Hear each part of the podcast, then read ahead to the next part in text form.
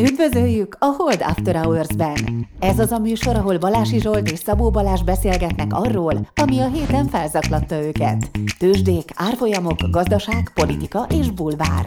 Szabó Balázs és Balási Zsolt a Hold alapkezelő elemzői. Bármi, ami az adásban elhangzik, az az ő vagy vendégeik magánvéleménye, amely nem feltétlenül egyezik a Hold blog és a Hold alapkezelő hivatalos álláspontjával. A műsor szórakoztató céllal készült, befektetési döntések alapjául nem kíván szolgálni. A Hold alapkezelő ügyfelei és alkalmazottai egyaránt rendelkezhetnek pozíciókkal az adásban tárgyalt pénzügyi eszközökben. Na hát üdvözlünk mindenkit! Kellemes délután, sziasztok! Így van, szombat délután van ráadásul. Azért kell ma csinálnunk, mert pont most pluszos sőt, all-time high-on van a Hold alap, úgyhogy éljen. Eddig mindig mínuszba volt, ugye? Most meg pluszba ment. Nem, volt egy nap plusz, aztán lement 5% mínuszba, és most már megint pluszban van. De hogy állsz? Ugye milyen izgalmas értékelni az alapokat így, nem tudom, 2 hetes távolságból. Nagyon izgalmas, hát nem vesz, ugye, na mindegy, persze, ez csak vicc. De azért megpróbáltam kiszámolni, hogy akkor mennyire veri a beat alap az expedíció alapot, de elég bonyolult ez a számítás. El kellett volna osztanod 2 számot egymással, aztán meg másik 2, úgyhogy inkább feladtad. De nem, mert ugye melyik napon osztan? Tehát, hogyha melyik napon még azt is tudni kell hozzá, hát ez így van. A mai napot kellett volna osztanod azzal a nappal, amikor a tiéd elindult. De ja, csak akkor nagyon durva előnyben vagyok, mert 24-e, és akkor én nagyon jól állok, mert ugye... Tehát gondoltam, mert nem kezdted el venni, vagy nem kezdtél el rögtön csinálni valamit, és pont bezuhant a piac. Hát így kell szerencsésen alapot indítani. Igen, tegyük hozzá, csak egy nap bezuhanást úsztam meg, azért jött még 1-2 hétes és utána, de... Akkor Zsolt, tehát én most szeretnélek kérni, hogy a Hold menedzsmentjét, a Hold operációját, a felügyeletet, most mindenképpen dicsérd meg, és köszönd meg nekik, hogy csúszott a beat alap, és kimaradtál ebből az esésből. Ezt is nehéz egyébként, mert ha megnézed például a te alapodat... De figyelj, annyit tudtad támadni őket, akkor most ezt igazán megérdemlik. Jó, na oké, akkor megdicsérem őket, hogy nem 2 héttel korábban indították el, de nem dicsérem meg őket, hogy nem 2 hónappal korábban. Így jó, nem? De így jó, igen, mert egyébként 2 hónappal korábban, tehát mondjuk évelejéhez képest nézzük, akkor az én alapom is kis pluszban van, úgyhogy valóban lehet, hogy igen, akkor ugyanott lennél. De hát nézd a jó oldalát a dolgoknak. Így van. A jó oldalát meg tudod mi? Voltam dubajozni. Amiről... Várjál, még azért a szombat délutánt még jegyezzük meg, hogy tehát ez már nagyon régen volt, hogy szombat délután ültünk le így együtt. Még az elején mindig így csináltuk. Nem tudom, az első 20 alkalommal, de az még 2020 nyaráig tartott. Aztán most nosztalgiázunk egy kicsit. Igen. Hát ilyenkor kényelmesebb minden. Nem rohangálunk ide-oda. Csak akkor meg a hallgatók hétfőn kapják meg, azt meg nem annyira szeretik, mint amikor pénteken kapják meg. Jó, meg, igaz. Meg én nem szeretem, hogy a hétvégi 2 napomat is eltüntetem. Szóval vannak előnyök, trade-offok vannak, mint az életben, mindenben. Na jó, mesélj dubajozásról, hogy helyes, gazdag hedge fund menedzser, az miért megy Dubajba? Igen, ez még nem a klasszikus hedge fund menedzseri dubajozás volt, mert az egész családommal mentem. Ezt még a hedge fund menedzserségem előtt fixáltuk le ezt az utazást. Egyébként vicces, hogy egyáltalán beszélek erről, mert azért mások mondták, hogy nehogy beszéljek erről. Hát itt háború van, és te meg dubajozol. De hát igazából ez sokkal védhetőbb. Mert mi lesz itt nyáron? Valószínűleg, tehát tegyük fel, még akkor is van valami háború, és az egész ország nyaral. Na de ők már úgy mentek el nyaralni, hogy tudták, hogy háború van. Én még legalább decemberben lefoglaltam ezt a repülőjét, és akkor szegény lányaimmal nem tolhattam ki, hogy azért, mert Adolf Putyin bevonult, ezért most akkor a szegény lányaimat agyon szivatom ezzel. De vajon nem csak a nyaralással, a Dubajjal is baj van. Azzal miért van baj? Hát tudod, az ilyen felvágás. Úgy csinálsz, mint egy menő hedge fund manager, aki elmegy a drága helyre nyaralni. Nem drága, mert egy kedves barátom kölcsönadta a lakását, és így az 1 hét az olcsóbb volt, mint az 1 hét tavalyi horvátországi nyaralás. Szóval... Jó, ezzel tényleg kimentetted magad, én ezt elfogadom. Value-nak value volt. Így kevésbé érzem fájónak az egyenlőtlenségeket a társadalomban. Na figyelj, dubajozásról még lesz egy kicsit szó később, de most a piacokról beszéljünk meg. Előtte hát Balázsnak újra kisdobos díjért kepeszt, úgyhogy valahol lehet szavazni valamire. Balázs, hol lehet mire szavazni? Örülök, hogy rám hagytad a hivatalos részét. A privátbankár.hu csinál szavazást. Az én esetemben, ami engem érint, arról, hogy ki lesz az év feltörekvő portfólió menedzsere, és a díjnak a 40%-a közönségszavazatokról szól. Tehát mi ki fogjuk tenni a Hold blog cikkbe ezt a linket, ahol lehet szavazni, és hát örülünk annak, hogyha szavaz a közönség. Az, hogy kire szavaz a közönség, vagy a hallgatóságunk, azt rájuk bízzuk természetesen. Nekünk már megvan a jelöltünk. Így van, Balázs azt akarja mondani, hogy szavazatok Balázsra, én is azt mondom, hogy szavazatok Balázsra, de előveszem az ilyenkor szokásos mantrámot, hogy milyen egy dolog az, hogy van egy, mondjuk egy gólszépségverseny szavazás, és akkor hirtelen az átmegy nem abba, hogy melyik a legszebb gólra szavazatok, hanem hogy szavazatok a Balázs góljára. És akkor innentől ez az nem egy legszebb gólverseny, hanem a ki tud több ismerőst odahajtani szavazni verseny. Na de hát várjál, tehát hogy védjem a gólomat, most abban a 3 évben, amiről szól a verseny, az a 19-20-21-es év, tehát 3 év hozamát kellett leadni. Nekem ott 9,75% az évesített hozamom, tehát, hogy ez most tényleg szép volt az a 3 év, és most arról szól, úgyhogy szerintem ezt most vállalom. Jól van, oké. Okay. Nem sikerült benyomnunk az én privát hozamomat. Mondjuk kisdobosnak már nehéz lett volna engem benyomni, legalább egy úttörődéjra. Igen, egy bár egyébként emelték 35-ről 40 évre. De már abból is kicsúsztál volna. Ezt mindig utálom az életben, hogy ahogy nézem, hogy így sorra húzok el az összes kategóriába. Tehát egy időben még jó van, még a 20-30 évesek, az mondjuk valami nem tudom, valami felmérésen, és akkor be kell x-ened, hogy te melyik kategóriában, és 20-30 éves, de jó, befértem. Aztán már nem férek be, aztán már 30-40-be se férek be. A 40-50-ben meg egy darabig beférek, de na de hát durván húz el az élet. Mindenkinek húz el a nótáját. Igen, a hozamokkal meg az van, hogy nem mindig jön ki olyan jóra a 3 év, úgyhogy meg kell becsülni, ha egyszer úgy alakulnak a számok. Ha úgy vannak a számok, akkor Balázs kaphat egy kisdobos díjat. Na piacok. Hát ha az is érdekel valakit. Mert minket nagyon érdekel, nem? Te akarod kezdeni? Én akarom kezdeni? Ki akarja kezdeni? Hát kezdte, és akkor gondolom, hogy össze fogunk rajta vitatkozni. Jól van, hát szerintem 2020 augusztusában járunk. Csak most nem értek egyet, de persze mondd végig. De nem akarom ahhoz sokáig húzni, hogy nem értek egyet. Ez már akkora hülyesség, de folytasd csak, majd itt jegyzetelek addig, hogy mennyi minden fogsz mondani, ebben nem értek egyet.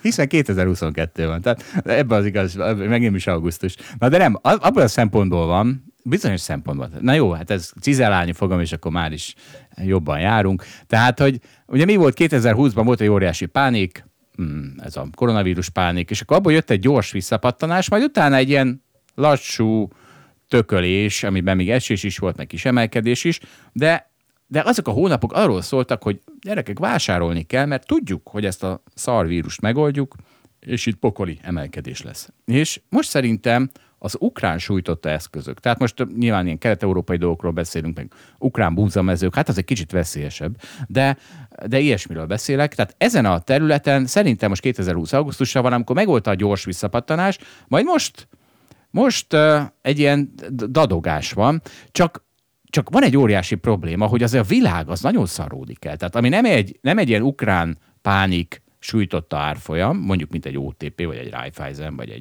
vagy egy mondj egyet. Erste bank, ami már azért szintén feljebb van sokkal, mint mondjuk 2 hete. De sokkal lejjebb, mint 2 hónapja. Tehát, hogyha nem ezekről beszélünk, akkor tényleg nagyon szarodik el a világ. Tehát akkor az van, hogy van egy óriási inflációs nyomás, ami ráadásul ugye mindig az energiaár emelkedés, azt úgy szoktuk apostrofálni, mint egy óriási adó. Kivetnek egy óriási adót a gazdaságra, és nyögi, mert hiszen ugyanaz a, nem mindenki érti, ugyanaz az energia az sokkal drágább. És ennek a súlya, meg annak a súlya, hogy az elmúlt években a jegybankok nagyon lazák voltak, és most úgy érzik, hogy feltétlenül muszáj szigorítaniuk. Ez egy olyan elegy, hogy például én úgy vagyok pozícionálva, hogy DAX short, és ukrán sújtott eszközök long. A magyar meg a 2 közt van, mert egyrészt ukrán sújtotta. Tudom, te magyarról kicsit később beszélünk. Kezdjük el. Ehhez mit szólsz ehhez a... Hát amikor azt mondod, hogy 2020 augusztusra, akkor utána jöttek a nagyon pozitív vakcinérek, és nagy emelkedés volt. Ezt most azért kevésbé tudom elképzelni, úgyhogy ezért mondtam itt rögtön, hogy nem értek egyet. Várjál, hát az úgy nyilván az, hogy a Ukrajnából... De abból se értek egyet, hogy nagyon könnyen meg tudnának egyezni. Tehát hogyha azt nézem, hogy Oroszország minek örülne, és milyen feltételek mellett távozna Ukrajnából, Ukrajna milyen feltételek mellett adná be a derekát, hogy akkor nem tudom, leszereli a hadseregét, és miket ígérne, akkor azt látom, hogy olyan nagyon nem látom sajnos olyan triviálisnak ezt a közös metszetet, hogy végül megegyezés legyen Ukrajna és Oroszország között. Tehát én nem vagyok annyira optimista ebben, mint a piac, hogy ebből gyors megegyezés lesz.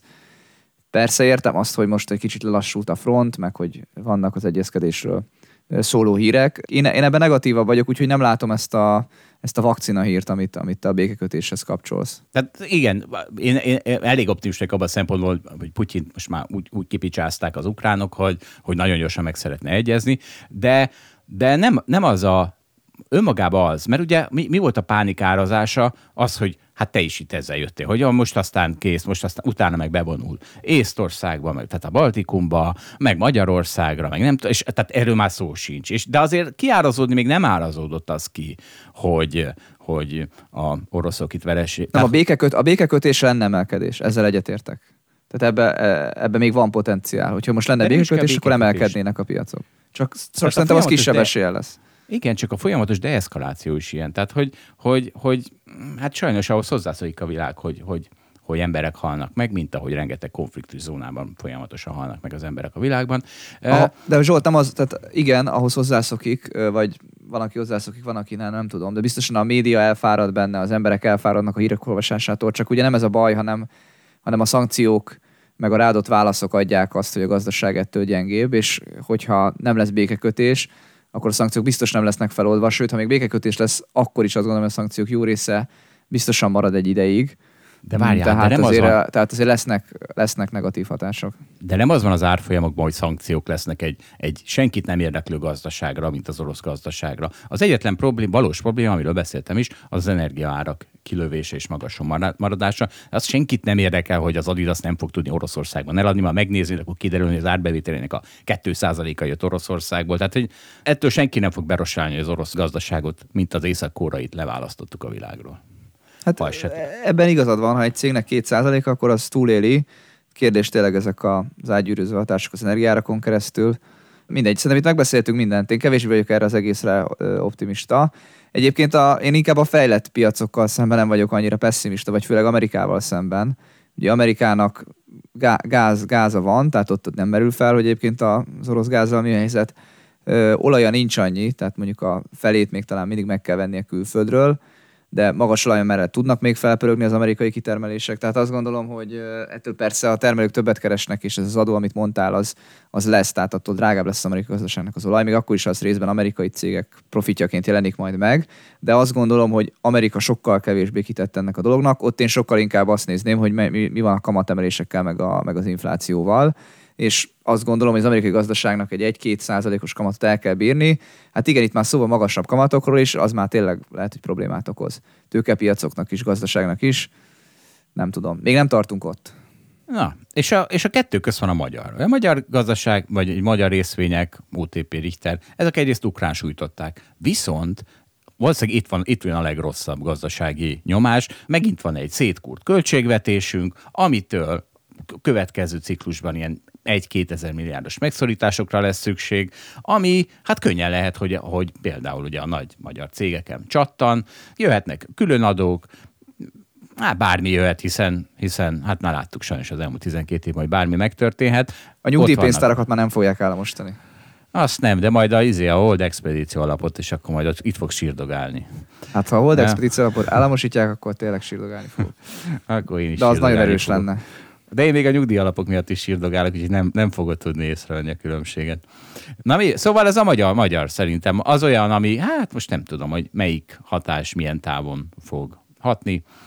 Hát talán bizony szempontból jobb kerülni ezeket a magyar eszközöket. Hát én úgy vagyok vele, hogy Magyarországon nyilvánvalóan rosszabb a helyzet, mint Amerikában, de a magyar eszközök azért ezt árazzák is. Tehát, hogyha megnézzük a Richtert, az OTP-t, Telekom árfolyamát, akkor azt gondolom, hogy nem olyan magasak, vagy a gazdasági szereplők, akik befektettek ezekbe, azért számolnak ezekkel már.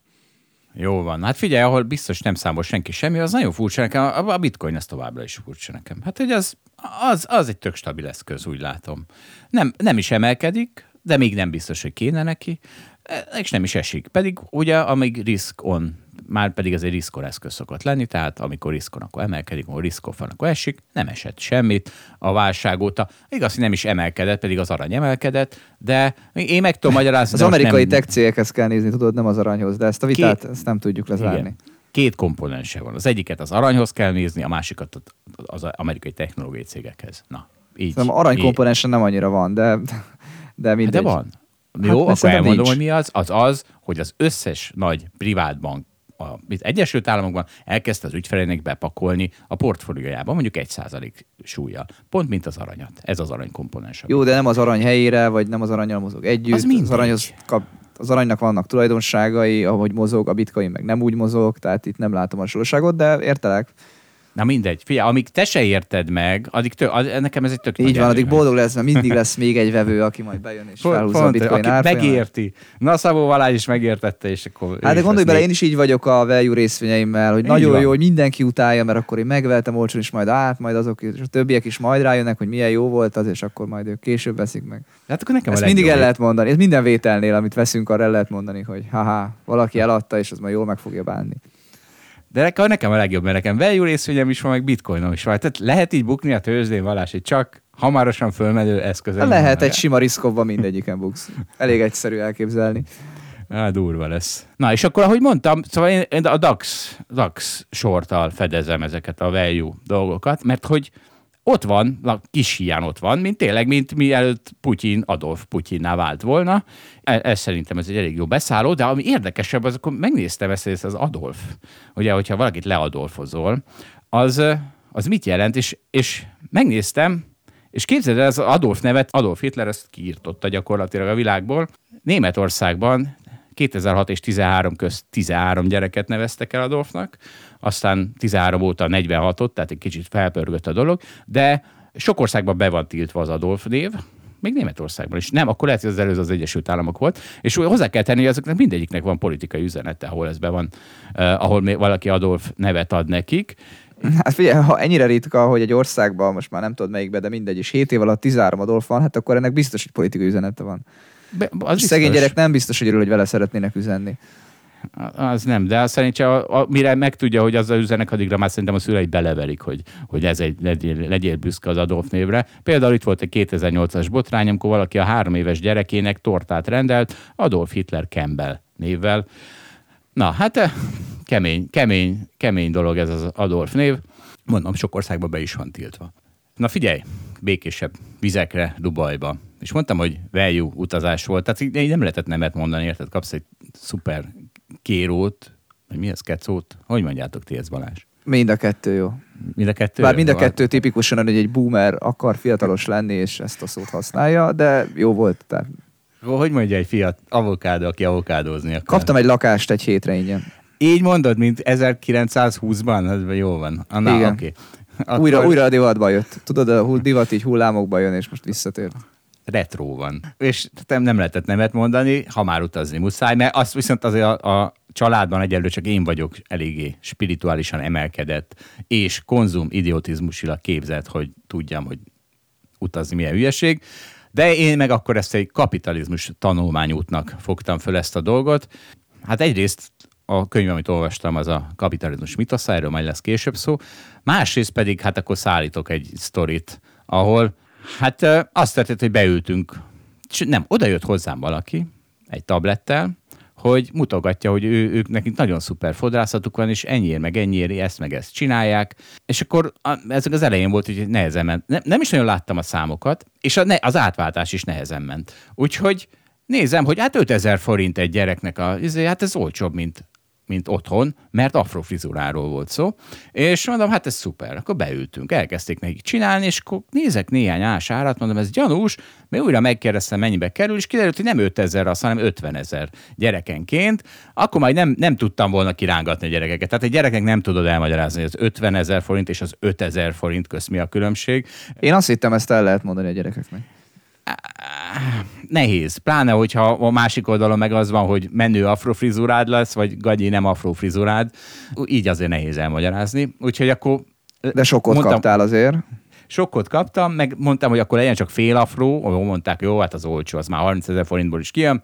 Úgyhogy 90 000 forintos fodrászattal kezdtem Afrikában az életet, ami Ázsiában van, és innentől kezdve ennek van egy hatása, hogy innentől kezdve már minden olcsó. Tehát azt mondta, hogy 90 000 forintért fordázkodtunk, akkor most nem mindegy, hogy 1000 forintot adsz egy ásványvizére, vagy 2000 forintot.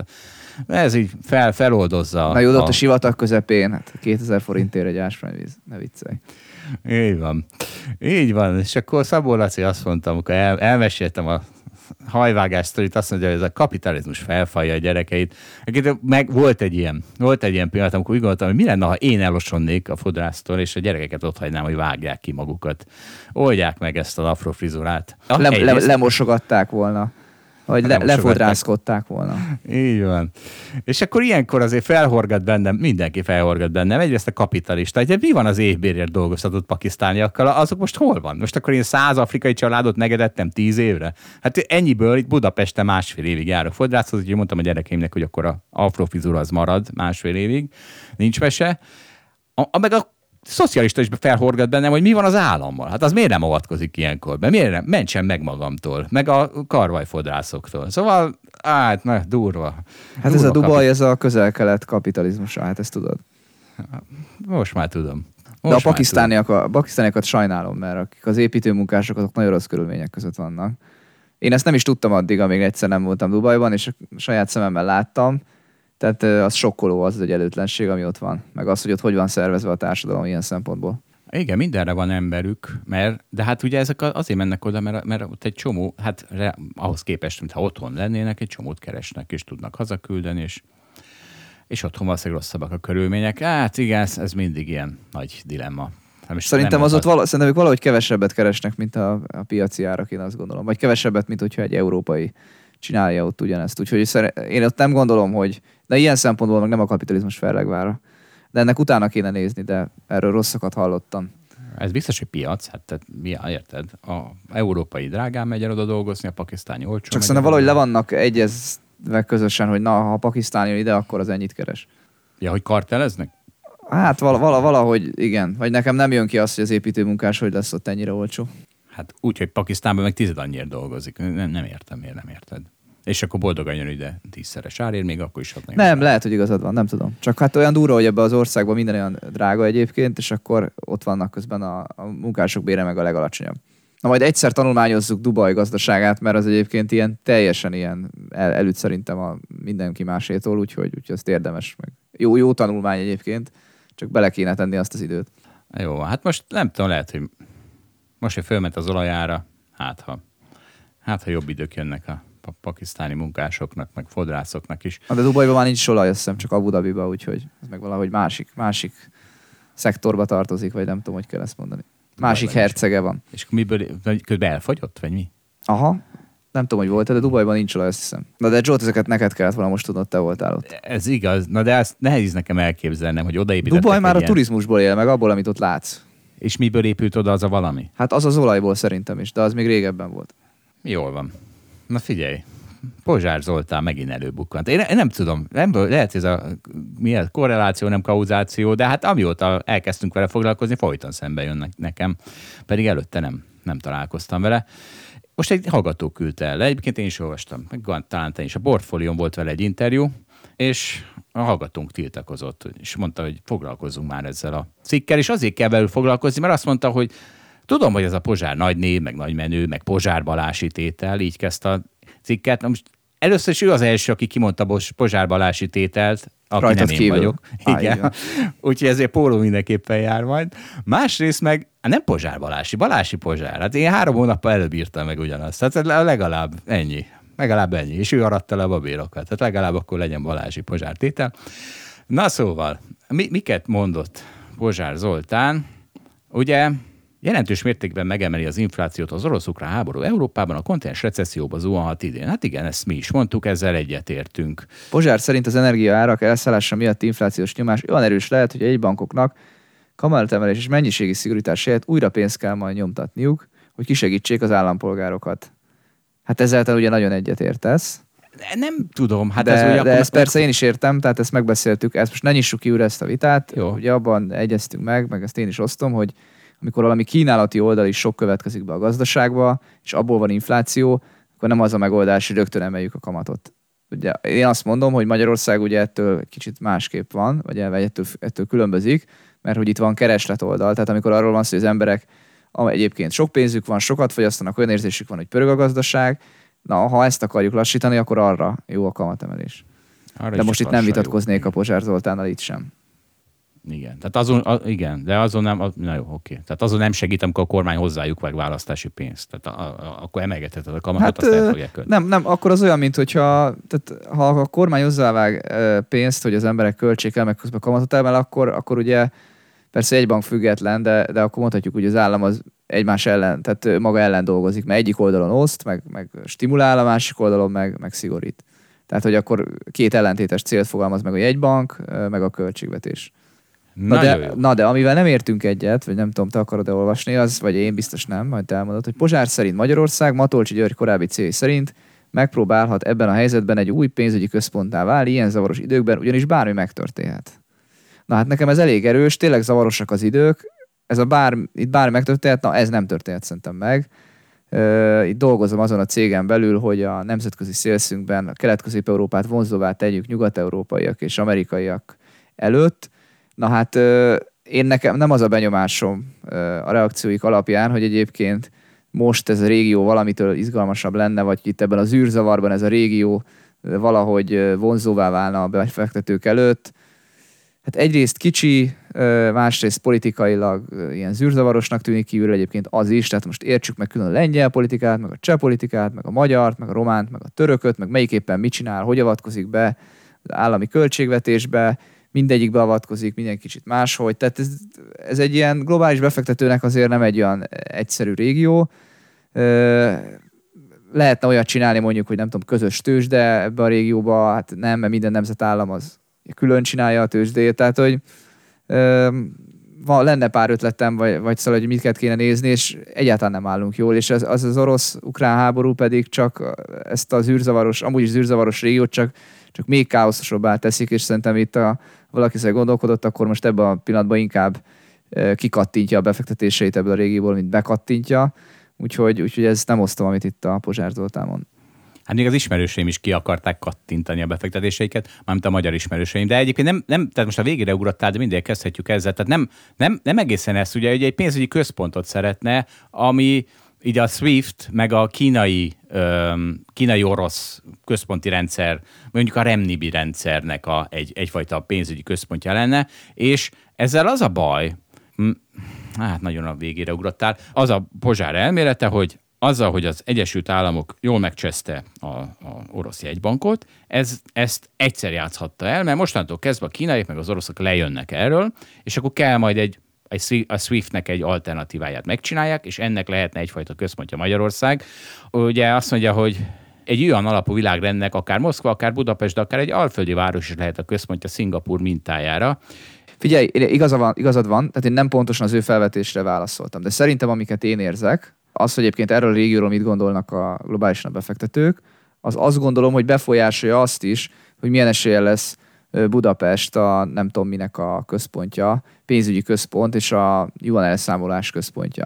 Azt gondolom, hogy ezek a feltételek ugyanúgy kellenek. Kell a bizalom, kell a megbízhatóság, kell a gazdasági erő, csak Balázs, állj, most egy másik blokkról van szó, tehát nem a stabil euróatlanti blokkról, hanem a gagyi blokkról, a gonosz blokkról van szó, ahol Budapest az egy egész stabil pontnak tűnik, ráadásul ami elég közel van a Nyugat-Európához, tehát... De miért tűnne stabilnak? Mármint, hogy tényleg nem értem, tehát, hogy...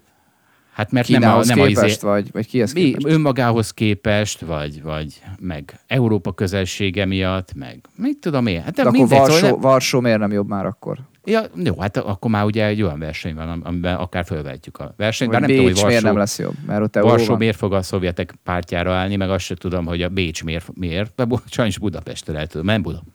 Ja, mi vagyunk az Európai Uniós ország, aki legközelebb áll Kínához. Hát az lehet, azt nem tudom. Jó. Na de ezzel az a baj, ugye, mert ez az egész elképzelése, hogy akkor Pozsár Zoltán, mint egy rendes reálpolitikus, átállt a gonoszak oldalára, mondjuk így. Tehát azt mondta, hogy na jó, hát nem probléma, legyünk a hídfőállásra a kínai-orosz vonalnak. Tehát ugye, amikor megint kétfelé válik a világ, egy bizonyos hát, ezt így nem mondta, na mindegy, szerintem ezt így nem mondta, meg azt sem gondolom, hogy a világot fel lehet osztani jókra, meg rosszakra. Nagyon egyszerű lenne, de mondjuk az, hogy az az ország, amelyik lebombázza egy másik országot, az úgy Az úgy. Abban az országban sem mindenki rossz. Nem. Ez kétségtelen. De most akkor nem ért. Tehát akkor most jól van. Na, nem, jó, értem. Na mindegy, ne firtassuk. Így van, ezt most hagyjuk. Hanem erre azt mondta az újságíró, hogy persze sokan gondolják úgy, hogy a kínai sosem lehet domináns, mert nem elég megbízható kínai vezetés. És erre Pozsér válasz, hogy de épp ez volt a leszke 2 héttel ezelőtt, hogy dollár sem annyira megbízható. Kiderült, hogy egyszerűen rád zárják az ajtót, ha el akarsz menni. Csak hát itt nem arról van szó, hogy el akarsz menni vagy sem. Itt arról van szó, hogy lebombázol egy szomszédos országot. Na hát akkor valóban bezárják előtted az országot. Tehát, hogyha a piaci viharokra továbbra is az euró-dollár rendszer, vagy dollár rendszer az, ami jó, de ha háborút akarsz indítani, na akkor tényleg szívás, mert ugye, amíg Putyinból Adolf Putyin lett, és addig a Szovjetuniónak sem volt semmi baja a SWIFT rendszerrel, meg az amerikai rendszerrel, és Kínának a mai napig nincs semmi baja vele, tehát, hogy na igen, hogyha hirtelen le akarsz rohanni egy szomszédos országot, akkor nem árt, hogyha valóban akkor van egy alternatív rendszered, na de azért nem mondjuk azt összeomlott, mert azért a világ 80-90%-a továbbra is a SWIFT rendszerbe akar tartozni, tehát lesz egy Rubel, mi ez? Mi van a kínaiaknak? Renminbi, de mi ez magyarul? Yuan. Yuan. Tehát van egy ilyen Yuan, most meg az orosz felejtettem, hát beszarok. Rubel. Van egy Rubel Yuan vonal, na de ki akar abba tartozni? Hát maximum az, aki... De meg az nem egy vonal, tehát ennél bonyolultabb most, mint leírod. Na mindegy, figyelj, még az előző rajzoltam, tehát a science fiction teljesen befejezve, egyébként ha tegyük fel, hogy Magyarország amennyiben nem megbízható tagja akár a Európai Uniónak, akár a NATO-nak, most ezt nem gondolom, hogy van, de tegyük fel, akkor egyébként miért gondolja bárki, hogy majd a kínai blokknak, ami nem tudom miből áll, annak egyébként megbízhatóbb tagja lenne. Tehát továbbra se látom, hogy Magyarország ezt a hintapolitikát ki tudná használni. Miért bíznának meg a kínaiak ennyire Magyarországban vagy Budapestben? Na mindegy, tényleg a science fiction-t azt zárjuk le, ugorjunk még erre, amit most mondtál. Szerintem is az a helyzet, hogy tehát a Pozsár Zoltán felvetése szerintem is helyes, vagy szerintem helyes, inkább így mondom, mert valóban most elindul, hát ahogy mondtad, egy országgal akar rohanni egy másik országot, akkor mostantól tudja, hogy mik a kockázatok, vagy jobban tudja, hogy mik a kockázatok, mondta eddig. És ez Kínának nyilvánvalóan üzenet, úgyhogy így nem változhatnak a dolgok. De egyébként az, hogy globálisan a dollár ereje, azt szerintem még mindig megkérdőjelezheted, abban veled értek egyet. Tehát tényleg az van, hogy kell a gazdasági erő, kell a hitelesség. És az amerikai demokrácia még mindig sokkal hitelesebb, mint az, hogy a Kínában hogy dönt a pártvezetés. És Kínában menedzselik az árfolyamot, belenyúlnak különböző kérdésekbe, tehát hogy egyszer nem látom, hogy azt én értem, hogy a dollár most kapott egyet, csak ugye ez egy relatív verseny, még mindig annyival vezet, hogy nem látom az alternatívát. És akkor most bedurranthatod, hogy kriptopénzek, bitcoin, de nem akarom, nem, hagyjuk már ezt, mert nem ez volt az érdekes része a Pozsár interjúnak, most már annyit foglalkoztunk vele, de vannak sokkal érdekesebb részei. Például fölteszi a kérdést a újságíró, és gratulálok nekik, hát valószínűleg arra jutottunk, hogy valószínűleg egy Hold After-hoz hallgató van. Ha itt valóban önszabályozásról van szó, és van benne egy kis piaci hiszti, akkor nem gondolod, hogy idővel a piac is elkezdi elfelejteni a háborút. Ez velem is rezonál ez az egész. És akkor erre azt mondja a Pozsár, hogy a félelemmel kapcsolatban mindig fel kell tenni a kérdést, hogy a rossz forgatókönyv mekkora részét árazták már be, és ez ma még biztosan nem 100%. Na de hát könyörgöm, hát olyan nincs, hogy a 100%-ot beárazod egy nem 100% valószínűségű megvalósulási eseménynek, mert akkor onnantól ez a hülye is vesz. Szóval olyan sose lesz. Úgyhogy ugye? Igen. És akkor itt nála is fölmerül Pozsárnál is az a kérdés, hogy mi van, ha tűzszünet van? Akkor mindenki kereskedhet az orosz nyersanyagokkal? Egy hét aggodalom és elzárkózás után? És ez a kérdés, ugye most mindenki kivonul Oroszországból, de és mikor fognak visszavonulni? Tehát mi van, hogyha valaki lelövi Putyint, majd egy tábornok lelövi, és hirtelen visszarend. Akkor mint a villám rohan majd mindenki vissza, hiszen akkor már egyfajta dicsőség ugye a újjáépülő orosz államot támogatni. Vagy mi van akkor, hogyha egyszerűen Putyin kibékül, belátja, hogy ennyit bírt elérni, hogy jól ráéheztett a világra, és akkor, miért tudom, 2-3 év múlva elkezdenek visszaszivárogni ezek a cégek. Ugye az OTP se vonult ki végül Oroszországból, megtartotta az orosz bank érdekeltségét. De jövő héten bejelenteti, hogy mégis elhagyja Oroszországot. Tehát ezt nem tudjuk, hogy itt most merre mennek a dolgok. Na de ez a kérdés, ennél már messze járunk, tehát mi van, ezek vissza fognak szivárogni? Tehát ez nem úgy van, hogy Oroszország, de Észak-Korea az örökre Észak-Korea, hát most idézőjelben örökre. De Oroszország azért, én bízom benne, hogy azért voltak itt nem putyini vezetők is, nem? Tehát azért az én is bízom benne, de nem tudjuk. Tehát, hogy én azért, mert most az elmúlt egy-két hétben itten szóba jön az, hogy esetleg békét köthetnek. Szerintem korai azon gondolkozni, hogy ezek a cégek visszamennének, korai azon gondolkozni, hogy a szankciókat feloldják. Tehát érted, először azon kéne gondolkodni, hogy mi lesz a békének a kulcsa? Mit enged a Ukrajna, mit enged a nyugat? Tehát én még ezt nem látom egyszerűen. Mi van, ha lelövik Putyint? Hát fogalmam sincs. de szerintem akkor visszarohannak. Hát ki jön helyette? De hogy rohannak vissza? Ezt már hagyjuk, jó? Tehát ezt már hagyjuk. Tehát, hogy van egy teljesen outlier baromság, és akkor hát, ha egy még outlierre baromság jön, nem. Tehát 99,9% valószínűsége valami jóval konszolidáltabb. Hát egyáltalán nem értek egyet. Jó, oké. Fogalmunk sincs ki utána, hogyha Putyint lelőnék. Mindig return to mean van, de itt most, amikor lehet pánikolni, ott nincs return to mean. Jó, oké. Hát most nézzél statisztikákat arról, hogy az oroszok hány százaléka támogatja a háborút. Nem hiszem, hogy 20% közelében lenne a száma, hanem jóval magasabb, és azt gondolom, hogy ennek megfelelően majd az új vezető is lehet, hogy ugyanazt a követ fújja, amit Putyin. Nem tudom.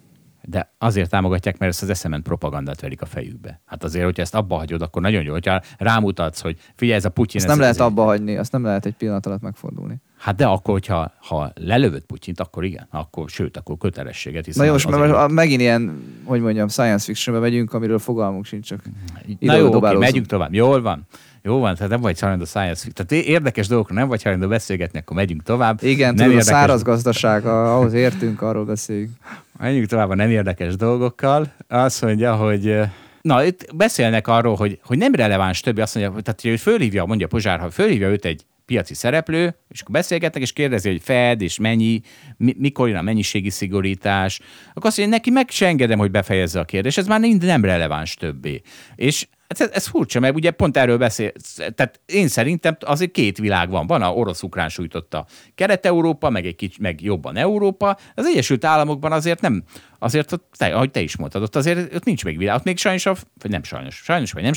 de ott még azért a Fed az, ami ott még egy egész markáns tényező. Tehát azért, hát nem tudom. Azt mondja, hogy mi van, ha eladják a kínai jegyben, fogja magát, és eladja az összes hosszúra járató amerikai dollárkötvényét, hogy a felszabaduló dollárból nyersanyagot vásároljon, és ugye ez egyfajta mennyiségi szigorítás, hiszen eladott valaki amerikai államkötvényeket, de...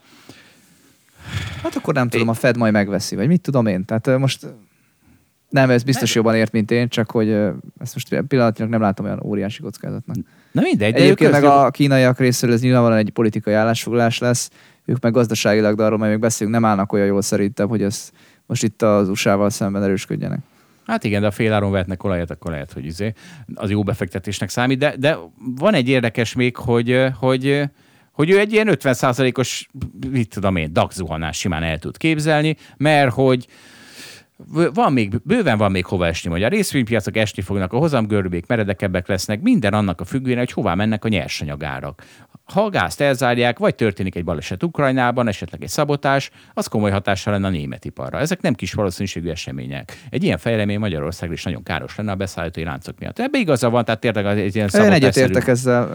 Az 50% DAX-es és kicsit soknak érzem, de egyetértek. Vagy ilyenre lehet 30-40%-os esés. Így van. Amivel nem értek meg egyet, vagy az, tehát ugye itt szán a cikknek a címében is ez volt, vagy nem is tudom, hogy ugye lából lőtték magukat a nyugati hatalmak a szankcióval, mert nem számított a gazdasági következményekre szerintem. Tehát itt nyilván egy trade-off van, dönteni kellett, és az agresszort akarják inkább büntetni, és felvállalják a fájó gazdasági szankciókat, ezek visszaütnek. Én nem gondolom, hogy ezt ne tudnák az európaiak, vagy ne vállalnánk fel. És most, ha nézem a nyugati médiát, akkor nekem az jön le, persze közvéleménykutatásokat kéne, de hogy szerintem az emberek el fogják fogadni, hogy kicsit drágább lesz a benzin, meg kicsit drágább lesz az élelmiszer, de Putyint meg kell állítani minden áron. Erről, ha figyelj, Szabó Lacival fogunk beszélgetni szerdán, és akkor majd erre rászállok, most akkor erre nem szállok rá, hogy ugye a kérdés az, hogy jobb-e, enyhébbé teszi a konfliktust az, hogy van gazdasági kapcsolat Oroszországgal, vagy durvábbá teszi. Na mindegy, de most tényleg nem most beszéljünk, majd Szabó Lacival szerdán. És akkor ugyanezt Pozsár mondta még, a jelenlegi szankcióknak beláthatatlan következményei vannak, és még mindig nem fogom fel, hogy ezt nyugaton nem látták előre. Erre olvasó mondja, hogy tehát biztos, hogy előre látták, és történt költséghaszon elemzés a szankciók meghozatala, akkor na most ezt az olvasónak mondom, hogy nem történt. De hogy történt? Hát még az atomerőmű, német atomerő bezárásnál sem történt semmiféle költséghaszon elemzés, hanem ment egy politikai narratíva, és azt csinált. Valamilyen szinten ment költséghaszon elemzés, ez túlzása, hogy most ezt így egyszerűsítesz? Szerintem nem ment. Hát ha ment volna, akkor nem zárták volna fel. Ilyen egyszerű, nem? Hát, hogy jó, de az lehet, atomerőműnél is volt költség, csak de, tehát érted, hogy ott a haszon az, hogy azt gondolod, hogy zöldülsz, vagy azt gondolod, hogy valamiféle kockázat csökken az atomerőmű bezárásával. Jó, akkor lehet, hogy ment, csak egy borzalmas súlyokkal. Csak te nem értesz vele egyet. Egy borzalmas súlyokkal összerakott. Egyet értek, politikai... és sem értek vele egyet, de azt nem mondjuk, hogy... Tehát ők felvállaltak valamit, nekik valamiért az egy érték, hogy egyébként be kell zárni az atomerőművet, mert az veszélyes és kockázatos. Én sem értek ezzel egyet, de ez egy álláspont. Na, csak közben kiderült, hogy minden más sokkal veszélyesebb és kockázatosabb.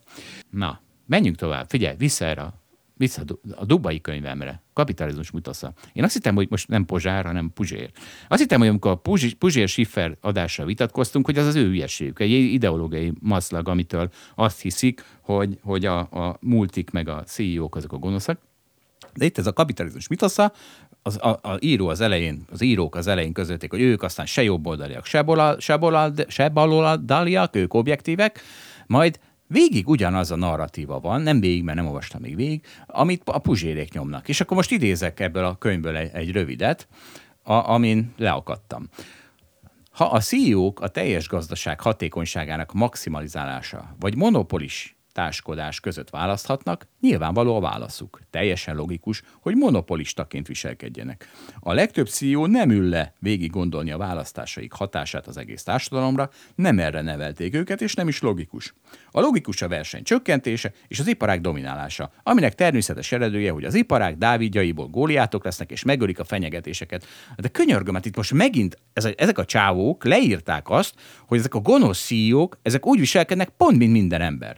Hát Szabó Balázs nem fogja bemondani mindenki boldogulására, hogy mi a legjobb befektetés szerinte jelenleg a részvénypiacon, mert azt akarja, hogy a Hold expedíció vagy a Hold alapkezelő alapjai nyomuljanak. Tehát nem? Hát tehát én nem értem, hogy ez mi a francot gondolnak ezek, hogy egy CEO-nak, annak hirtelen az egész világ well-being-ét kell figyelembe vennie, de még a középvezetőnek még nem. Vagy hogy van ez, Balázs? Te forogsz ilyen körökben. Mi a franc ez? Hát én azt nem értem, hogy mintha egy CEO, tehát mintha így tevődne fel a kérdés ebben, itt az a csúsztatás ebben az állításban, hogy hát dönthet úgy is, hogy hatékonyabb lesz a cég, meg hát a másik az meg az, hogy inkább legyen monopólium. Tehát egy CEO, nem tudom, felveszi a telefonját reggel és elkezdi a napot, nem ez a kérdés merül fel. És akkor persze ki tudunk sarkítani olyat, hogy hát persze, mert a CEO az gondolkozhat azon, hogy legyen költségcsökkentés a cégben, ami hasznos a nagyvilágnak, meg a társadalomnak, meg gondolkozhat úgy, hogy tudok bejutni az amerikai politikába lobby érdekeket érvényesíteni. Tehát biztos tudok valami kisarkított példát erre hozni, de szerintem nem így tevődik fel a kérdés. Várj, mert szerintem rosszra válaszolsz. Tehát nem arra gondolnak ők arra, hogy egy Amazon mindenféle lobby nélkül arra törekszik például, hogy költségeket csökkentsen, és fölvásárolja a versenytársait, és tehát nem ezt a... Szerintem nem arra gondolnak, amit te mondasz. De arra gondolnak, hát én olvastam a könyvet. De, tehát az a bajuk, hogy ezek a cégek mindent elkövetnek a sima piaci működésük során, hogy megszüntessék a versenytársakat. Nem a teljesen immorális dolgokra gondolnak, a hétköznapi működésre. Hát figyelj, ebből a pár mondatban én erre gondoltam, akkor lehet, te olvastad a könyvet, elfogadom. De hogy egyébként a kettő egybeesik akkor meg. Tehát ugye akarsz hatékonyabb vállalatot. Az Apple a világ legjobb vállalata akart lenni, nagyon hatékony akart lenni, nagyon jó brendet akart kialakítani, és hát hoppá, Amerikában most már olyan eladási vannak az iPhone-nak, meg olyan piaci részesedés, hogy rá lehet fogni, hogy monopólium. És ezt vetik a szemükre, hogy ezek a szemetek kiszorították a versenytársakat. Hát persze, hogy kiszorították. Hát az a cég, hogy legjobbak legyenek, és az persze, hogy kiszorítja a versenytársakat. Én erről beszélek. Ja, azért az Apple, hogy mondjam, ennek talán pozitív példája. Biztos találhatnánk ennél rosszabb példákat, ahol tényleg volt valami a magatartás, ami kivetni valót hagy maga után. De nekik az Apple-rel is bajuk van, érted? Az a bajuk, hogy a CEO nem a teljes gazdaság hatékonyságának a maximalizálásán dolgozik, hanem az Apple-én. Érted? Mert mi lenne a teljes gazdaság hatékonyság maximálása, hogyha az Apple nem nőne túl nagyra, hanem csak 20%-os piaci részesedésre beérni, mert akkor lenne még három másik. Nem. Az Apple-nek nem. Lehet 50%-os, csak vigye le a telefonárát, és ne legyen 30-40%-os profitmarzsa, hanem legyen mondjuk csak 10. Na, az ő üzenetük az, hogy hagyja a versenytársakat is virágozni, élni. Érted? Tehát, hogy arra figyeljen oda egy CEO, hogy a teljes gazdaságnak úgy lesz hatékony, ha működik a minél nagyobb verseny a piacon. Érted? Tehát ő azt gondolják, hogy a CEO-knak ez egy feladatuk, hogy a versenytársakat túlzottan el ne tiporják, mert akkor megszűnik a piaci verseny, és akkor a teljes gazdaságnak a hatékonysága valóban csökken. Mert mit tudom, hogy csökken, akkor kevésbé kell már beruházni, akkor az Apple-nek elég arra figyelnie, hogyha jön valami feltörekvő versenytárs, akkor azt inkább fölvásárolja, akkor nem annyira neki kell KFL-ni, stb. Tehát, hogy tehát érted, ez egy szar folyamat. Na, de nem lehet ezt a CEO-k személy, hát mindenki ezt csinálja. Mondom, Szabó Balázs is ezt csinálja, meg Balási Zsolt is ezt csinálja, meg ez a könyvíró is ezt csinálja, mert ahelyett, hogy a könyvét szétosztotta volna ingyen, nem mindegy, ezt sosem nem magyarázom tovább. Tehát na mindegy. Átjött az üzenet. Jó, örülök. Na figyelj Balázs, most jön a te kínai témád. Jön az én kínai témám, mert egyébként most beszélgethetünk itt az orosz-ukrán háborúról, meg annak a gazdasági következménye. Ez fontos is, de szerintem a héten a legfontosabb dolgok Kínában történtek. Tehát először csak nézzük a tőzsde oldaláról. Hétfő-kedden egy ilyen brutális esés volt, amit már kiváltottak azok a félelmek, amik eddig is voltak. Tehát az ingatlanpiac gyenge, meg az, hogy a kínai technológiai cégeket tovább regulázzák. De ami újdonság volt, az az, hogy kijöttek a számok valamelyik, azt hiszem, Shenzhen tartományban, 17 milliós tartomány vagy város, és akkor nagyon magas Covid számok voltak, már nem tudom, néhány ezer eset, és akkor kijött, hogy hoppát, akkor ugye le kell zárni, mert ugye Kínában ez a zero Covid policy van, és akkor le kell állítani, és akkor ugye beépült a várakozásokba, hogy hoppát, akkor ez egy nagy ipari, tehát ez egy olyan város, ahol rengeteg cég termel, meg nagy az ipara, és hát az, hogy ez leáll, meg akkor mindenki maradjon otthon, az további problémákat okoz az ellátási láncokban. Úgyhogy ha valaki azt gondolja, hogy Kelet-Közép-Európában, nem tudom, nagy esés van, vagy az OTP-ban nagy esés van, akkor az nézzen kínai indexeket, meg kínai cégeknek a tőzsdei árfolyamát, mert egyébként 5 éves lóra esett, tehát az elmúlt 5 évben most láttuk a legalacsonyabb árfolyamokat. Mondjuk az MSCI China indexekben is. Hát várjál, most a hét elejével kezdtem, ezért mondtam, hogy egy fontos hét volt, mert mindjárt jön a fordulat. De izgulok, Balázs. Izgulsz? Na jól van akkor. És ugye szerdán meg valami változott, ugyanis hát nem a Xi Jinping, de utána a legfontosabb ember, az gyakorlatilag azt mondta, hogy jól van, akkor lazítunk a monetáris politikán, ezentúl figyelmesebben csináljuk a szabályozást a technológiai cégek esetében, figyelünk arra, hogy ez ne okozzon károkat, tehát ne kelljen majd tehát az USA-ban is lehessen ezekkel kereskedni, és ezt megbeszélik az amerikaiakkal, engedünk az ingatlanfejlesztőknek. Tehát azt mondták, hogy gyakorlatilag hát visszatérünk egyrészt egy kicsit a kapitalizmushoz, másrészt meg azt mondták, hogy stimulálni fogunk. És kicsit más lesz most, mint ahogy amit eddig láttunk. Na hát, és akkor a legnagyobb esések után meg a legnagyobb felpattanások jöttek, amik a Alibaba talán ennek a viharnak a közepébe van, az nem tudom, ment 30-40% egy nap alatt, de ez arra volt elég egyébként, hogy az előző 3-4 napnak az esését tudta maximum ledolgozni, tehát aki mondjuk fél egy évet, az még mindig 40% bukóban van az Alibaba részvénnyel, ugye az Alibaba az a kínai Amazon, tehát hogy azt nem mondanám, hogy ezek a indexek nagyot pattantak, de hogy illetve nagyot pattantak az aljához képest, de az 30-40% ez mindig semmi, mert ugye a bázis annyira alacsonnyá vált itt az elmúlt időszakban, hogy ez messziről nézve még csak egy kis felpattanásnak tűnik. Figyelj, számszerűsítem, mondjuk egy éve ez a Alibaba, ez volt $270, ami 3 nappal ezelőtt lett $70, ez ugye a negyede, 75% esés, majd a $70 felugrott $108. Az meg 50% emelkedés. Hát kemény hetek vannak itt az világ minden táján. Egyébként még amit hozzá akartam tenni az Zero Covid policy-hez. Ugye tehát a kínaiak még a szar kínai vakcináikkal, meg nem tudom miért, mindig ott tartanak, hogyha 5 beteget látnak, akkor mindent lezárnak. És ez még az elején, ez még tetszhetett embereknek. Na de most már remélem minden Zero Covid fannak, Viktornak is elküldtem, Zsidai Viktornak is elküldtem ezt már remélem, hogy mindenki letette a kínai zászlót a faláról, és kirakta a svéd zászlót a falára, mert hát, hogy a svéd modell mennyivel jobb, mint a kínai modell, hát most eddig is sokkal jobb volt, mert mindenkinek megmaradt a gerince Svédországban, de most meg már látjuk, hogy most gazdaságilag eddig nem volt jobb, azért azt látod, de most ezt a Covid vitákat már ne nyissuk ki, azokból már teljesen kiégtem, főleg veled. Mindegy, csak tetováltas egy tengelen tetkót az alkalmazol, és akkor többet nem vitázunk. Húha, ez is elég költségesnek tűnik. Jó van. Na figyelj, menjél tovább. Van még Kína? Még van persze, Kína, persze. Tehát van, összességben nyomjad, azt akarom mondani, hogy tehát ezt kontextusba kell helyezni, hogy ugye Kínának valahogy úgy néz ki a trendje, hogy lassul a növekedés. Ez teljesen természetes, mert Kína egyre fejlettebb, meg egyébként a munkaképeskorú lakosság az egy ideig növekedett, most meg már csökkent, tehát hogy ez benne van, hogy a GDP-nek a változása az évre alacsonyabb. Tehát ez a trend.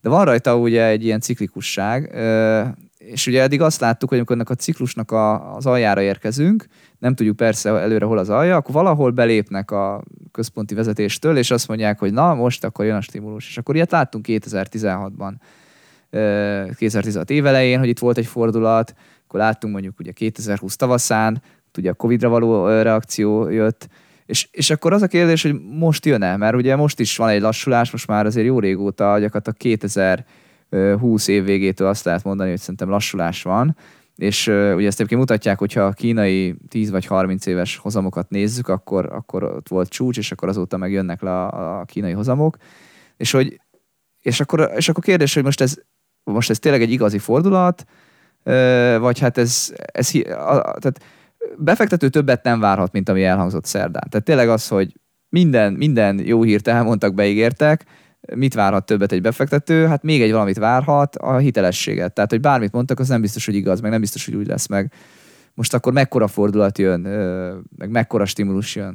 És hogy akkor ezt most csak bemondták, hogy kicsit korrigálják a piacot, mert majd lesz a kínai kongresszus, és addig rendbe akarják tenni, vagy tényleg az, hogy most akkor 22-ben jön orba szájba a stimulus, úgy, ahogy 2020 tavaszán, és akkor megint minden ciklikus szektor ma jól fog teljesíteni, mert a kínaiak azok kinyitják a hitelcsapokat, és óriás beruházások jönnek.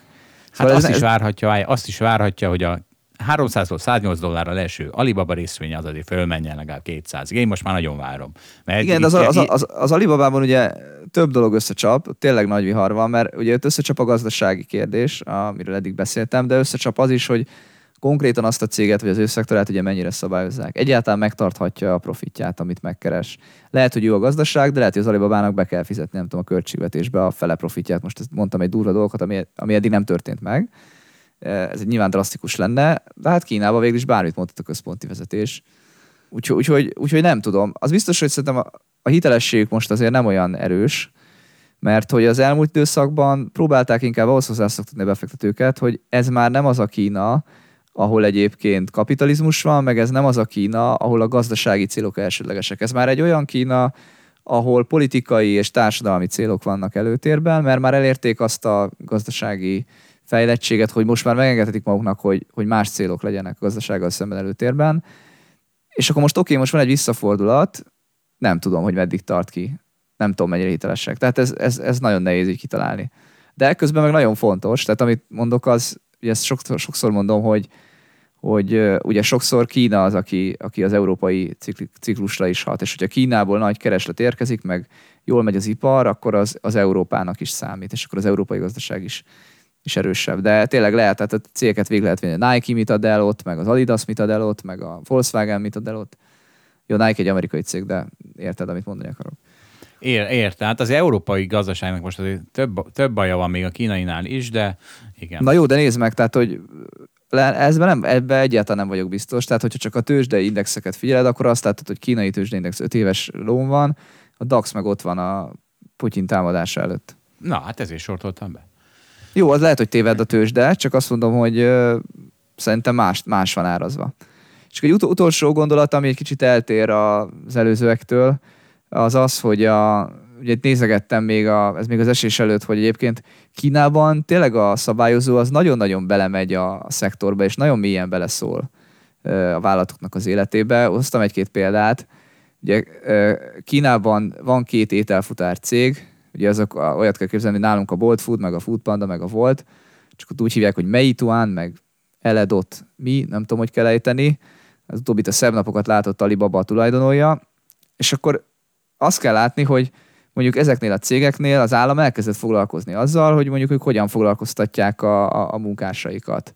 És akkor csak, hogy mondjak egy pár érdekes számot, hogy az olyan munkások száma Kínában az utóbbi időben 80 millió fölé nőtt az elmúlt 5 évben, akik ezeknek a cégeknek dolgoznak. Ebben benne van 8 millió ételfutár, benne van 15 millió hát ott Didi sofőr, vagy hát ez a helyi Uber sofőr, tehát hogy nagyon sokan dolgoznak ezeknek a tech cégeknek, meg tehát ez a digitális világ, ami Kínában egyébként nagyon fejlett, annak nagyon sok munkása van.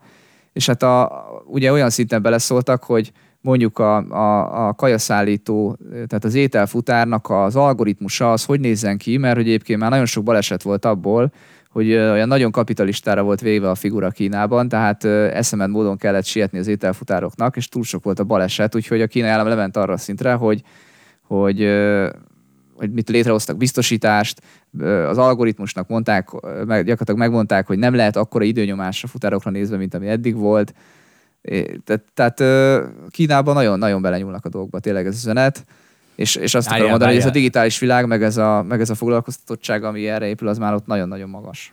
Jó van. Biztos nem az algoritmusnak mondták meg, hanem a programozójának, de a többivel, persze, hát a többivel egyetértek. Jó, igen. Tudod, pontosítunk. Fontosak vagyunk. Na, elég volt Kínából? Hát elég volt Kínából. Nagyon érdekes lesz, hogy mennyire volt komoly ez a fordulat. Én azért nem hiszek annyira nekik. Lehet, hogy megbánom, mert emiatt nagy emelkedés jön. Na figyelj, ha elég volt Kínából, akkor menjünk át az Egyesült Államokba. Mégiscsak szívemhez közelebb álló vidékről van szó. Hát most végigmegyünk, nem a régiókon, tehát kezdtük. Végig. Ázsia, Európa, utána Kína, és akkor most befejezzük Amerikával. Durván befejezzük. És az apropója, hogy pont a közös csetünkben beküldte valaki, hogy milyen meglepő, hogy az angoloknak milyen nagy pénze származik, a főleg egyetemi, azon belül is jelentős részben kínaiak oktatásából. Tehát itt egy report, 2018-ban a Education Export a UK-ben, tehát a UK-ben tanuló diákok által fizetett tandíj 23 milliárd font volt. Ennek 2/3 egyetemről, és miközben a Financial Services, az csak 20 milliárd fontos. Tehát ez az egyetemi export, ez nagyobb iparág az Egyesült Királyságban, mint a Financial Service. Ami, hát ez tényleg elég meglepő. Mit szólsz ehhez, Balázs? Hát én egy kicsit el sem hiszem. Tehát meglep. Meglep. Hát ezek a kínaiak. Na majd mindjárt szétesik a világ. Testvérem is Angliában egyetemre, ismerem a tandíjakat, tehát tudom, hogy az nagy bevétel, meg tudom, hogy az angol egyetemek világhírűek, és amikor Cambridge-be sétálgattunk a családdal, akkor azt láttuk, hogy jöttek ilyen kínai nagymamák, hogy boldogan megnézzék előre, hogy majd az ő kis unokájuk hova fog járni egyetemre, amennyiben felveszik. Úgyhogy honnan tudod, hogy ezt nézték meg? Hát úgy velük? Tűnt, nem, de nagyon úgy tűnt, hogy nagyon sok volt a kínai turista. Aha. Ezt beleláttam. Science fiction. Nem tudjuk. Hát vagy a kínai nyelvtudásod jól jött. Igen, az nagyon erős. Az apropó az ez volt. De a main témánk, az írtam még régebben egy cikket, az a cím, hogy pénzcsinálás felső fokon, és a Harvardi történet a bukásról, ez az alcíme. És ugye a Harvardi Egyetemen járunk, az Egyesült Államokban van, amiben van egy óriási alapítvány, endowment, amit alapítványnak fogunk szólítani, de nem tudom, van-e rá jobb fordítás, én nekem ezt sikerült összehoznom. Hát az alapítvány. Alapítványnak hát a pénze. Igen. 1990-ben kezdődik a történet, 1990-ben, amikor Jack Meyer, ezt most jegyezzük meg, Jack Meyer lesz az a fő alapkezelő, aki az akkor mindössze 4,7 milliárd dolláros vagyon fölött rendelkező Harvard alapítvány élére került, és 15 évvel később már 26 milliárdos alapítványa volt, mert ugye Jack Meyer, ez azt jelenti, hogy 10 éven át évi 16% hozamot hozott, ami egyrészt abszolút értékben nagyon jó hozam, másrészt relatíve és elég jó volt, teljesen az élmezőnyben volt ezzel a hozammal. Csak az történt, hogy hogy a Harvardon nem csak az eredményességben volt különbség a többi egyetemhez képest, hanem, hogy ez a Jack Meyer, meg az a team, amit odavitt magával, az alkalmazotta volt az egyetemnek. Innentől kezdve, amíg a többi egyetem pedig külső vagyonkezelővel kezeltette. A többi egyetem alatt a Yale-t, meg a Stanford, mondjál még ilyeneket. Na, hogy nem mondják, mondtam eleget. Szóval a többi nagy amerikai egyetem, ami szintén az alapítványából is él, vagy nagy részt abból él. Szóval a Harvardon ezek alkalmazottak voltak. Aminek az az egyik következménye, hogy a Harvardon pontosan látszott, hogy mekkora fizetések vándorolnak egyes vagyonkezelők zsebébe, és ezen az se segít, hogy semmivel sem nagyobbak, mint hogyha egy külső befektetési menedzser kezelni azt a pénzt. Csak ekkor ugye óriási irítségbotrány támad abból, hogy lehet-e kiosztani éves bónuszként $100 millió három sikeres kötvénykereskedőnek, boton $100 millió, tehát itt a bónusz $100 millió három embernek. Ez kiszámoltam, ezt tudod, mennyi ez?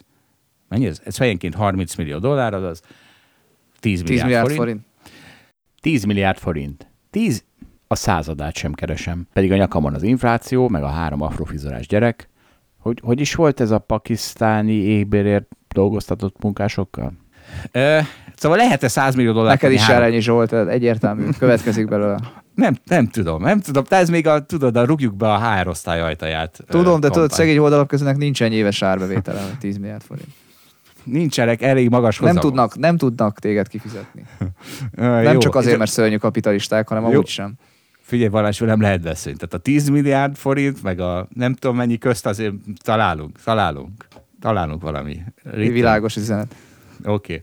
Na szóval, tehát kiosztanak $100 millió bónuszt a kötvénykereskedőknek, de közben költségcsökkentés címén az egyetemtől kirúgnak 10 könyvtári alkalmazottát, összesen talán $300,000 fizetéssel. Ugye, ez egy probléma. Aztán a legmagasabb professzori fizetések évi $180,000, ezek meg $100 millió kaptak. A szegény sorból származó diákok ösztöndíj programja $2 millió. Nem, annyival bővítették. Miközben $100 millió kaptak a kötvénytréderek. És erre ugye jött az alumni.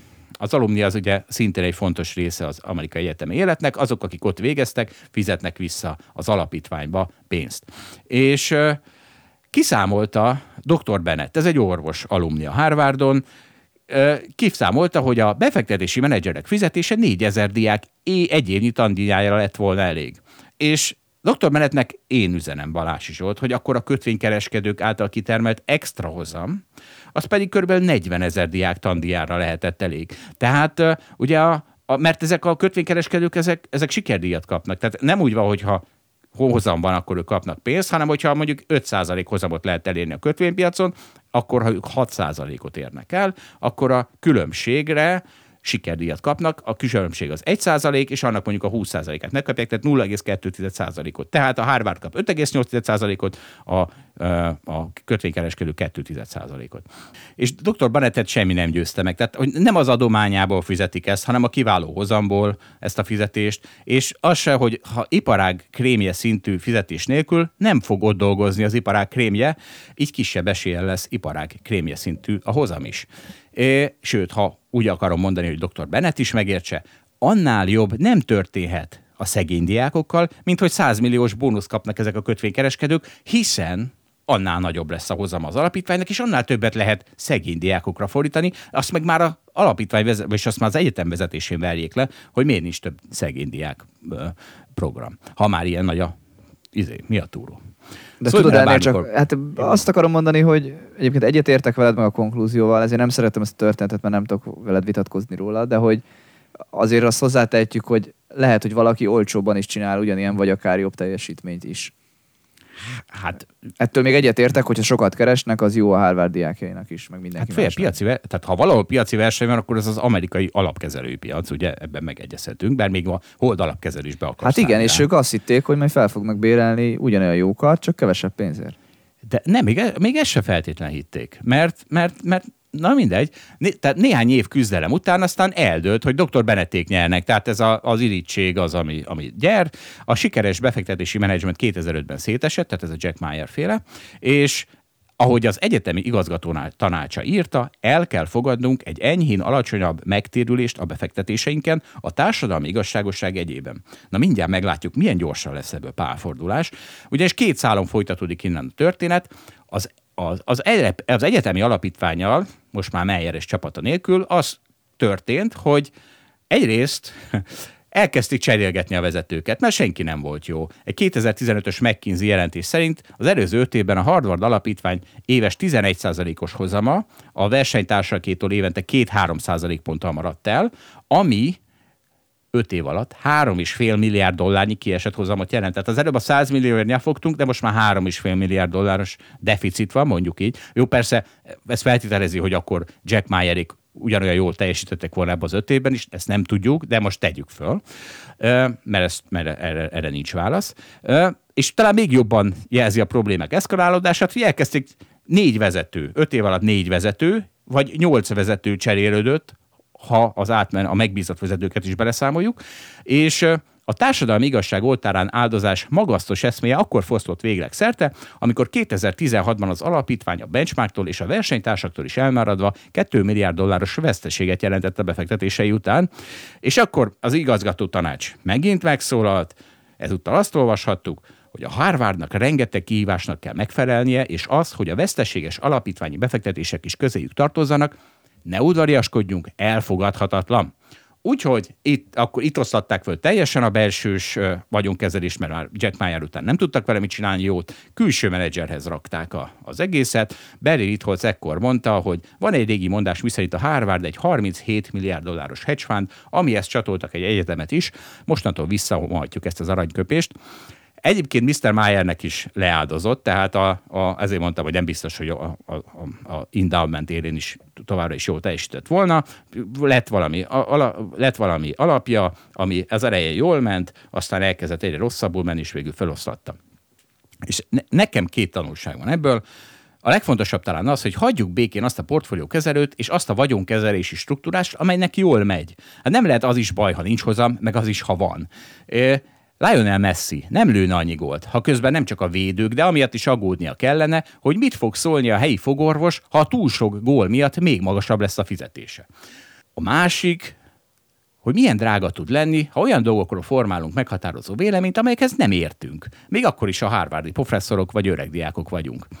És ugye hát ezt meg aztán különösen, ha ezt a tőkepiacokon tesszük, ahol aztán villámgyorsan tud jönni a büntetés. Jelen esetben $1 millió menedzsment kompenzációt sikerült megsporolni, $1 milliárd elveszett hozamárán.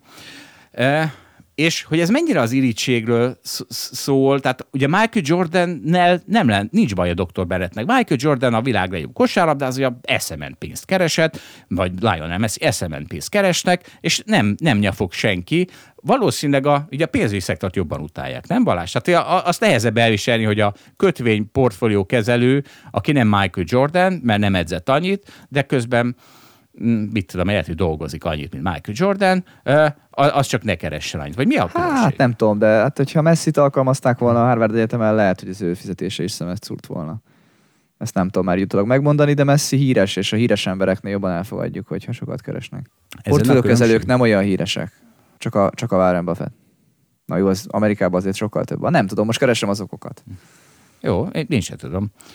És hát ugye mi lenne a legegyszerűbb? Tehát hogyha ott van az óriási hozam, amit a drága portfóliókezelő csinál, jótékonykodjanak belőle, és akkor a társadalmi igazságosság oltárán mindenki örülni fog. Nekem ez a javaslatom. Szeretnél még hozzáfűzni valamit a sztorihoz, Balázs? Nem. Ez így érdekes. Jó, te hol húzod meg a saját fizetési sapkádat? Mondd meg nekem, légy szíves. Én egyetértek veled, tehát a évi $100 millió meghúzom. Jó, 30 volt csak, az is jó. Évi 30 millió dollár. Annál többet már nem. Botont, köszönjük szépen, a $30 millió fölötti fizetéseinket légy szíves egyből valami jótékonysági szervezetnek utalni. Na hát akkor mindenkinek jótékonykodásban. És egyre közelgő, én optimista vagyok, ne haragudj, közelgő békében dús hétvégét kívánunk. Nem is hetet, mert most hétfőn jelenünk meg. Hát legyen így. Pesszimistább vagyok, de legyen igazad, legyen így. Jól van. Na, köszönjük szépen a figyelmet, sziasztok! A viszonthallásra, sziasztok! Köszönjük, hogy velünk tartott a Hold After Hours mai részében. Ha tetszett a műsor, kérjük értékeljen minket, és iratkozzon fel csatornánkra, hogy azonnal értesüljön legfrissebb epizódjainkról. Az adással kapcsolatos részleteket és az említett cikkeket, ábrákat keresse a Hold blogon. Ez volt a Hold After Hours. Tartson velünk a következő adásban is!